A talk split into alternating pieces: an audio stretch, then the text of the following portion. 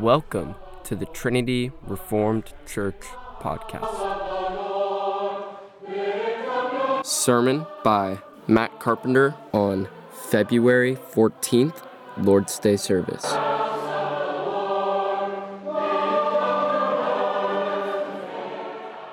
The text this morning is the book of Hebrews, chapter 6.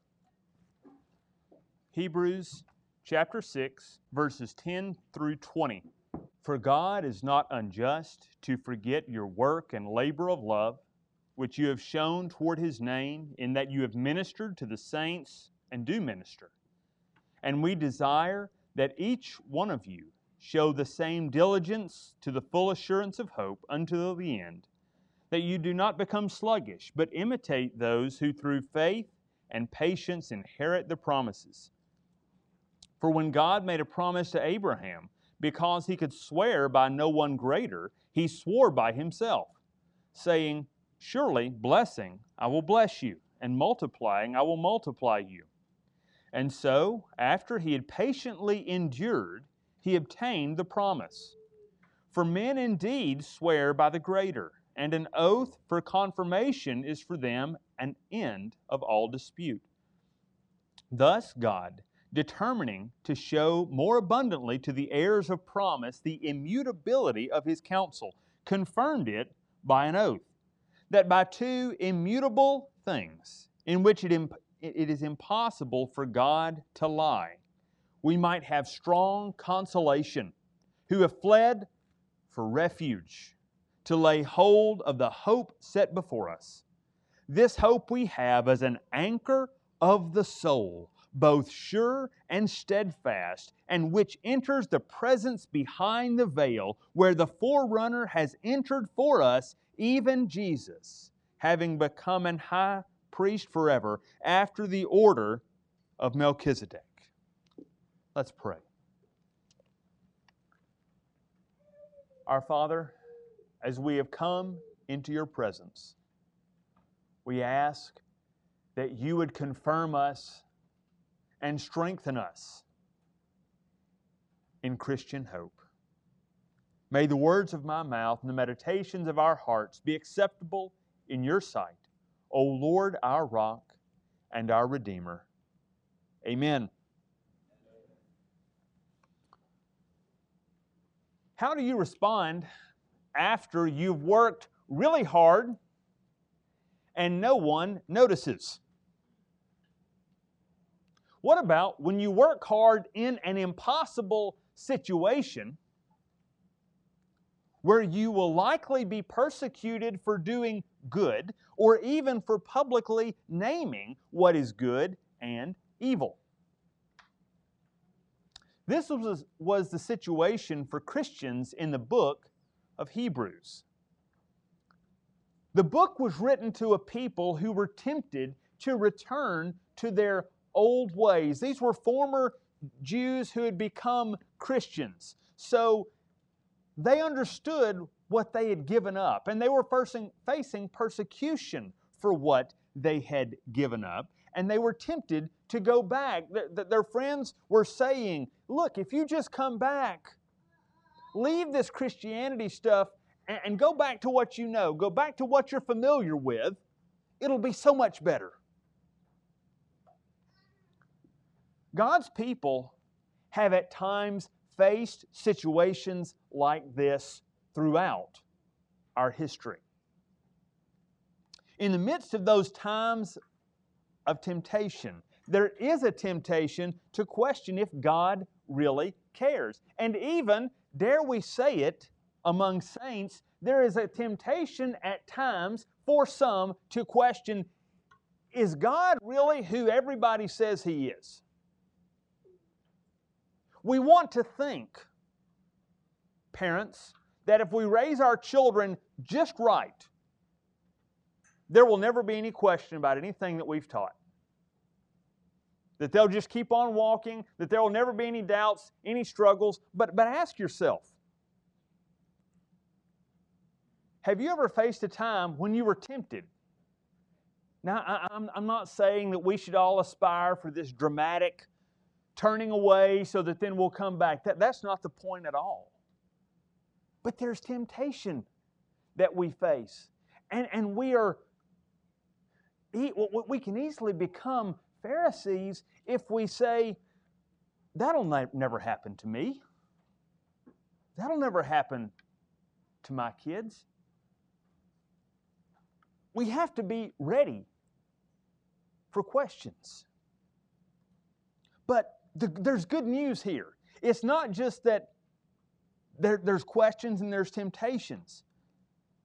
Christians have always faced this. Now, for some, today, we can, we can look back and we can say, well, we have it easier than any other Christians ever did. And in some ways, that's true. But if we're honest, when you look around and you read what's going on, in some ways, it's harder to be a Christian in the United States than it's ever been in our history. There is a negative perspective on those who name the name of Christ now in a way that there's not been in the past. The threat of persecution and the lure of technological escapism is a witch's brew that threatens us and our children. For us to withstand in the evil day, we must have a living hope. And that's what this passage is about. Here, the author, and I may accidentally slip up and say Paul sometimes, so don't hold that against me. We don't know that for sure. It just sounds like the apostle. But the author lovingly calls the saints to persevere. He reminds them of how Abraham, over a long period of time, endured patiently. And eventually, he saw God's promise fulfilled. And that's the message for us. We need hope to persevere through our lives. And hope is the emphasis of this passage. We often hear the terms faith and hope used synonymously, but they're not actually the same thing. Excuse me. Martin Luther, in one of his commentaries, said it this way. He said that, and this is not an exact quote, this is a summary of something a lot longer that he wrote. Faith gives us direction, while hope gives us the strength to follow that direction. Faith relies on the promise of God, or the promises of God. Hope rests in the goodness of God Himself to fulfill those promises. Faith is given before tribulation, hope comes alive in the midst of tribulation. So, for us to walk obediently and in submission to God, for us to continue to persevere, we need not only faith in what God has said, we need to have something that stirs our faith, and that is hope. And I'm going to go ahead and skip ahead because if I could, for lack of a better way to say this, even though it's not the, the most pleasant sound, if I could drill this into your head, excuse me, I want us to, I want you to hear that faith is an anchor of the soul, verse 18. He says, We have a strong consolation. We have fled for refuge to lay hope, to lay hold of the hope set before us. This hope is an anchor of the soul, sure and steadfast. the picture is not one of just throwing an anchor down and hoping that, that, that, it will catch on something. Imagine throwing an anchor down and it catching the very bottom, hooking as, as, as tightly as it can onto the rock of Gibraltar. Is that ship going anywhere? No. The rock upon which our hope is, uh, upon which we are anchored, will never fail. In this passage, the author gives an encouragement, an exhortation, and an example to the saints. And all of this is for the purpose of building our hope and for them to build their hope in God. So, first, he begins with an encouragement in verse 10. And this, the encouragement is this God is faithful and will not forget their work. As good Reformed Christians, we are rightly nervous about hearing about our works because we know what Scripture says about our works. But here, he says something different. He said that, that God is not unjust, He's not unrighteous. Using a, a double negative to prove the positive. In other words, God is faithful. And He doesn't forget, excuse me, He doesn't forget your work and your labor of love. God sees the works that you do that are good that nobody else sees. When you are feeling driven to do something that you should not do, and you say, Nobody's going to hear, nobody's going to see, nobody's going to know this, and especially kids, this is something that you're having to learn right now, and it's kind of hard because you think sometimes mom and dad don't see it, my brother, my sister won't see it, I can do it. But guess who sees it? God. But here, Paul's saying, God does see it, and He's pleased when you feel like doing something you shouldn't. He is pleased when you say, I'm going to obey Jesus instead. He sees that, and He's honored by that. And the same is for us adults. Beloved saints, God sees you. And He sees you with eyes that are greater than your own. He sees you with a love that you can't possibly see. Certainly, when, when we look in the mirror, a lot of times we say, Oh boy, that's not how your Father sees you. He doesn't see you and say, Oh man, why do I put up with this one? No. He sees you, and you, as his saint, are a delight. He says in Zephaniah, He rejoices over you with singing. You bring a song to your Father's heart. And He's not going to forget about your works. He now, we know He doesn't ignore our sin, and I'm not saying that He ignores our sin. But when we sin, we know we have an advocate with the Father. We have Jesus Christ. And when the Father looks at us, He sees us through the person of Jesus, the perfect one. When He remembers you, when He remembers your works, He doesn't say, Well, that was okay. It, it could have been about 30% better. No. He sees your work through Jesus through the perfect work of His Son. And He doesn't forget. We oftentimes, we're prone to think about all the negative things that we do and say, yeah, I'm sure He remembers those. Because that's what we're, we're tempted to remember. But thankfully, that's not our Father. Every work you do unto him is perfected in Christ, and he does not forget. You may feel sometimes like nobody cares. Have again, like I started out this morning saying, have you ever worked and worked and worked and you're doing something that you believe is faithful and no one notices? No one says, I appreciate this. they act like it, it's just magic. Like you go to bed, like, like the, you know, the, the fairy tale of the shoemaker who, uh, who, who went to bed and then when he woke up, there's these beautiful pairs of shoes that the elves just, just in the night made for him. And sometimes we're tempted to think that that's how our house gets cleaned. Or that's how the money comes in.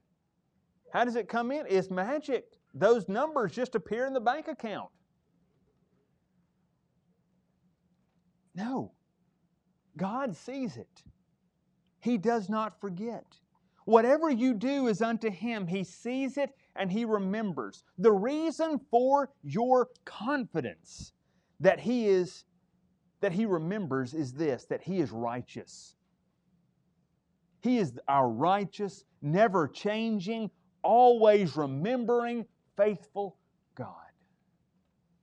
So the encouragement is God is faithful and will not forget your work. But then after that, he gives an exhortation. Is anyone using that water right there? Does that belong to anybody? Thank you.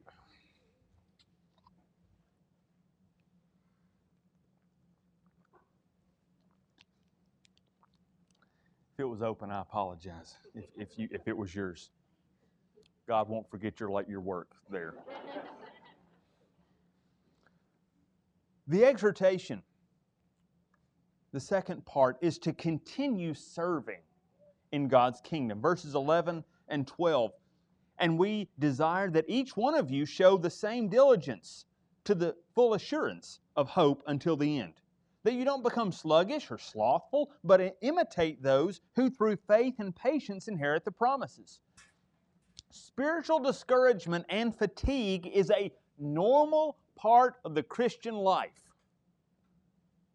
I can remember when I was young thinking, you know, if I could just get it right, if I could just read my Bible enough, pray enough, witness to enough people, if I could just get to bed early enough, all you know, whatever it is, if I could just do these things, I would just hit this plane where I could I could walk just a few inches above the ground. Okay? And then I discovered that there's actually branches of the church that believe that. That, that they, they teach that you can hit this, this spiritual stride and you can walk sinlessly. But I'm going to tell you, it, it doesn't happen like that. And if you think that that's the case, it is very discouraging because eventually the weight just pulls you down. Something happens and you see, boy, I was really, I was so godly yesterday. And today, I've sinned 73 times and it's not even breakfast. Or you're working and even when you've not when you you know there's not a sin that you know that you've committed you're just discouraged you're just tempted our savior jesus needed rest jesus became fatigued that's part of our human nature. Our emotions are not infinite. We, we are not, when, when we're born again, we, there's not an internal switch that's flipped that means we will never feel dark again. But Jesus, to strengthen himself, he went alone to be with God. He strengthened himself in his Father. He went apart. He went apart from the crowds. Sometimes he would go apart from the crowds and with his disciples. Sometimes he would leave his disciples and be totally alone. So when I say to keep serving in God's kingdom, I'm not saying be more like Martha and less like Mary. That's not what I'm saying. But I am saying to not give up on your walk with the Lord, even when it feels like there's not much of a walk there. You can continue in your work, even when it doesn't feel like everything's going well, when it doesn't feel like things are flowing the right way. You can continue in your work because you can know God has not forgotten. He did this on purpose, okay? He, he gave us, verse 10, that God is not unrighteous to forget your work and labor of love and he goes from that encouragement to the exhortation. So, because he's not unrighteous to forget your work, keep on. Don't get down and say, There's no hope. Every day you interact with people who are on a, a, a just on a, a, continuum of spiritual conditions. Some are absolutely dead in trespasses and sin, and they're walking totally apart from God, especially, you know, those who, when you, you leave your house and you go to work, you know, hopefully that's not the case where you have, you know, violent atheists from your two year old or something like that. But, you know, in, in, in your, when you go out into the world, you face people of different spiritual conditions. And every interaction you have can have eternal significance. So don't give in to the temptation, and it's really strong right now. Don't give in to the temptation to leave your faith at home, to go out into the world and just be straight laced. You know, I don't want to show too much light because then somebody may ask too many questions and I could get the hook at my work. Or someone could think something. So I don't know that I want to pray with anybody because that could be misinterpreted. That's it, it's so easy to do that. But Paul is saying, keep on. Don't hide this because the Christians back then, they were in danger as well. Seek how you can bless others. And this is in your home too, okay?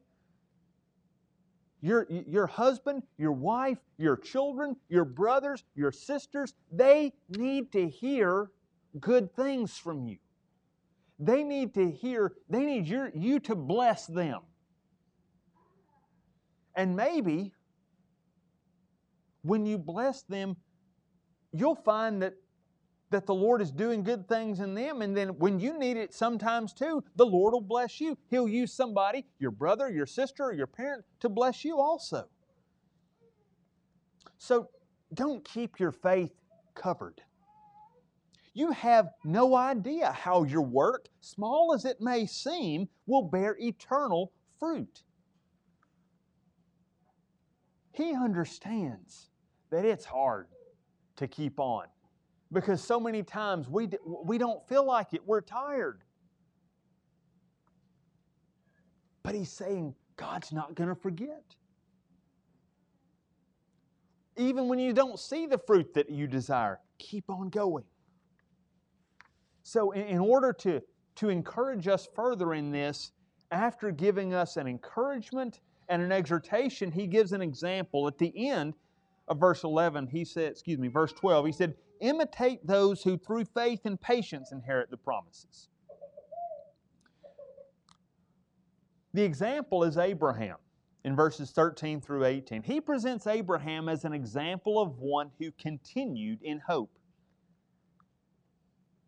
Abraham only received God's promise after much tribulation and patience. Verse 15 said, After he patiently endured, he obtained the promise. So, what gave Abraham hope? God's Word and God's character. The author emphasizes the point that God swore to Abraham by himself. In other words, God swore an oath to Abraham, and usually back then, when you would make a covenant, you would swear by someone greater than yourself. And in the, the in, in, in the pagan nations, they would swear by the gods. Because what they're saying is, when you would swear, you, you're saying, I will do this, and if I don't accomplish this, may the gods rip me open and feed me to the animals. That, that, that's, that's what they're saying. That's, by the way, if you remember the story, that's why Abraham, when, when th- there was an, animals that were cut in half and put on either side, and usually both parties would walk down the middle of those animals. And they're saying, uh, May I be like these animals if I don't fulfill this oath? But do you remember who walked between the animals in the story of Abraham? The lamp that Abraham saw. Who is that? That's God. So God, because there was no one, there's no one greater than God. Amen? Amen. There's no one greater than God. So Abraham, excuse me, God swore by himself. So the promise of God is dependent on who He is. So if God did not fulfill this promise, this oath that He made to Abraham, He would have to destroy Himself.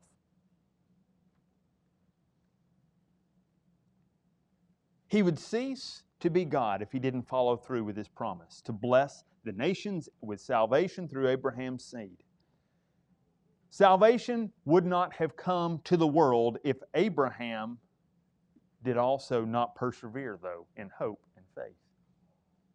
And that's the way with God. He calls us to walk with Him in hope and in faith. When we speak and work in obedience to Him, we are ministers of His salvation to the world. And while He is working through you on behalf of other people, He's also finishing His work in you as well. He's bringing you as His child to glory. And that promise that He would do that, guess what? It's the same thing as when He made the oath to Abraham. If He does not accomplish the work in His children that He promised, He would cease to be God. That is the level of assurance you can have. At times we can see what's going on. Eh, there are times, and you know this, there are times when you can see that the Lord is using you. You can feel just when you speak the words, when you do a work for someone and they're thankful and you feel really good on the inside. And we all love those times. Those are great. At other times, though, we can't see what's going on and it's really, really hard like Pastor Lusk talked about last week, it's all vapor. It seems like it's useless. But no matter what we see or how we feel, the good news is God does not change. God does not change. And verse 17 says that it wasn't just for Abraham's sake that he swore by himself, it was for our sakes as well. He wants us to know who He is and that He is sure and that He is faithful. He engaged here in a double promise to give us hope. He says, verse 18, that by two immutable, that is, two unchangeable things, in which it is impossible for God to lie. What are those two things? First of all, God told Abraham, I will do this. Okay? That's God's word. But then on top of that, he swore an oath that he would do it. It's out of the mouth of two witnesses, brothers and sisters.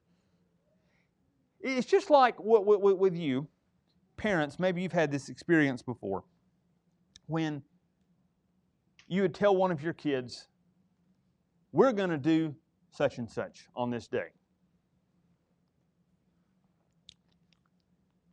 And perhaps your kids didn't believe you.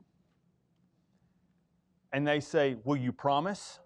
You ever had that happen? Do you promise? Well, I used to think, Well, that's not very, that, what does that say about my word then? But you know what? God the Father did that. He did. He gave his he told Abraham he was going to do it and then he swore an oath. Essentially, he's saying, I'm going to do this, and I promise I'm going to do this. And he did it not just for Abraham, he did it for our sakes because he wants us to have strong consolation. He says, verse 17, God determining to show more abundantly to the heirs of promise. Who are the heirs of promise? That's us. We are the heirs of promise. It was to the people in Hebrews that the author was writing to, but it's, it's us also. When we are facing trials, when it seems like God is far away, we need to be reminded of His goodness. We need an anchor. And hope in God is that anchor. Our hope is not rooted in what we see. It's not rooted in our obeying enough to bring God's plan about. Our hope is rooted in God Himself, the only one who is perfectly faithful, gracious, merciful, and kind. We can trust that whatever comes our way, God is at work. Because the one who swore is faithful, your hope is guaranteed. The rock isn't going anywhere. The earth and heaven may be removed, but the rock of our salvation will stand eternally. This is the point at which you say amen, because that's, that's really true. Amen? Amen. amen. He gave this oath for our strong consolation, our deepest encouragement. So, where do you go when trials are sore? Where do you go when you are tired, when you're weak, and when you're ready to give in? When you have more questions than you have answers? Go to the God of our fathers. The same God who swore and fulfilled his promise to Abraham. Flee to him. He, it says that he is our refuge. Verse 18, we have a strong consolation who have fled for refuge to lay hold of the hope set before us.